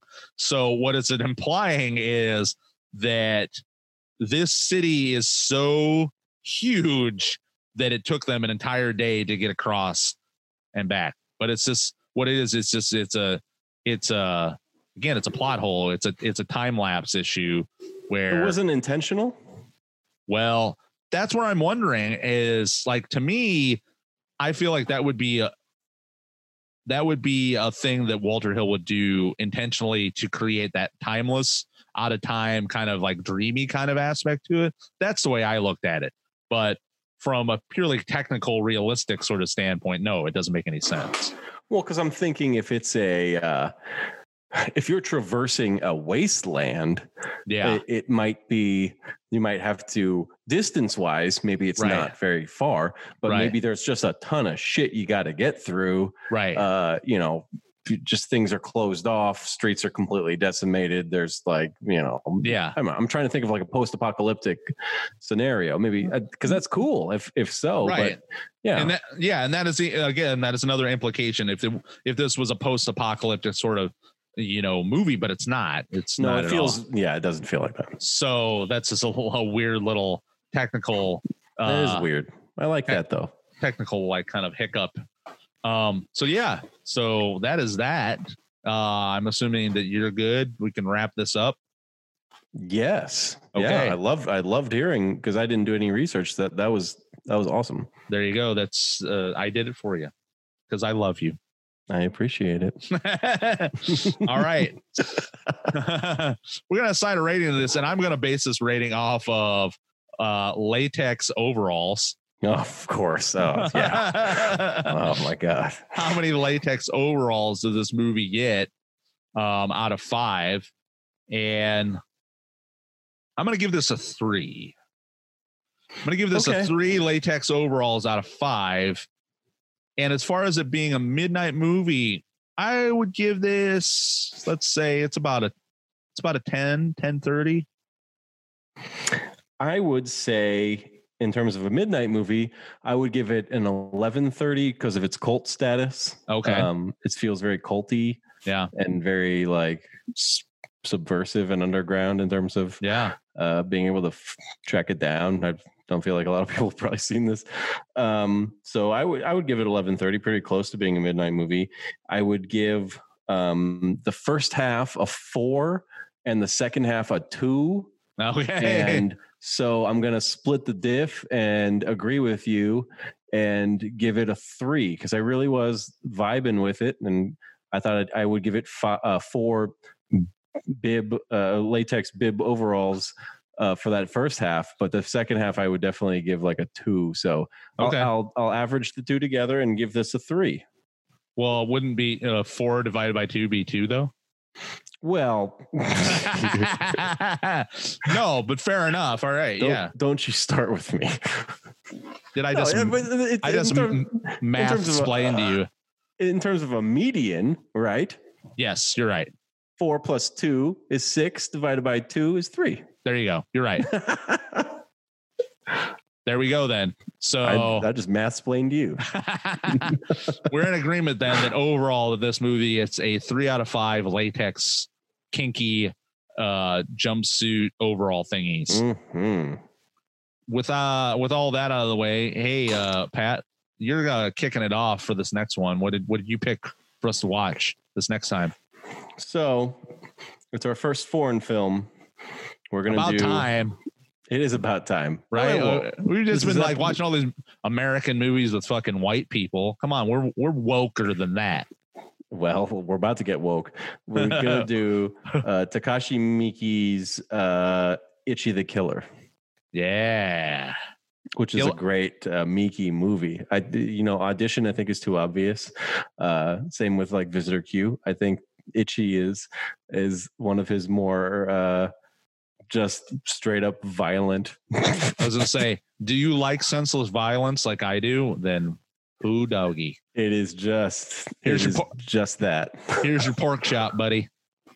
And every time I watch this movie, I I am convinced it is the inspiration to Heath Ledger's Joker. I'm just like convinced of it. I, I feel like they they had to have taken ripped it off of Ichi the Killer. I would like to think that. I would like to think that Christopher Nolan was definitely aware of this movie and took some sort of D N A from it for that. That would be super it cool. It seems too obvious, right? I mean, well, let's here's the hoping. But yes, we'll delve into that and try to fill, fit Bill Paxton into that bad boy. I can't we're, wait. We're, we're going to shoehorn white as fuck Bill Paxton into a really Japanese movie. I'm going to throw him in there. It's so, going to be so much fun. Get, get strap in for that, my friends. That's going to that's going to be a, a real humdinger. So this has been another deep dive into Midnight Movie Madness. Big thanks to Charlotte Blythe for providing our intro music. Our outro music this week is brought to you by Hellrigel. They are a newer Indianapolis band full of uh, a bunch of real uh, real good lads, and I'm I'm glad that we're going to get to feature them here on this show. Uh, check them out. They have a band camp. I'm sure it's something, something Hellrigel. You can figure it out for yourself. Uh, you know how to internet, I'm sure. Uh, if you are a band looking to submit a song or a listener looking to submit a question, feel free to shoot us an email at midnightflixpod at gmail dot com. That's midnightflix, F L I X P O D, midnight F L I X P O D. Come on, talk to us, people. We're lonely. We're we're quarantined. You're lonely. I know you want to reach out, you know. You want to talk I'm about sitting here in my latex bib overalls with a halfie sticking through. Uh, it's it's sad. Come on, satisfy our loneliness. Reach out, you know. Let's talk some shit. Talk some shit to us. Uh, or if you don't like to do that, you can also hit us up on our Instagram at MidnightFlixPod at MidnightFlixPod.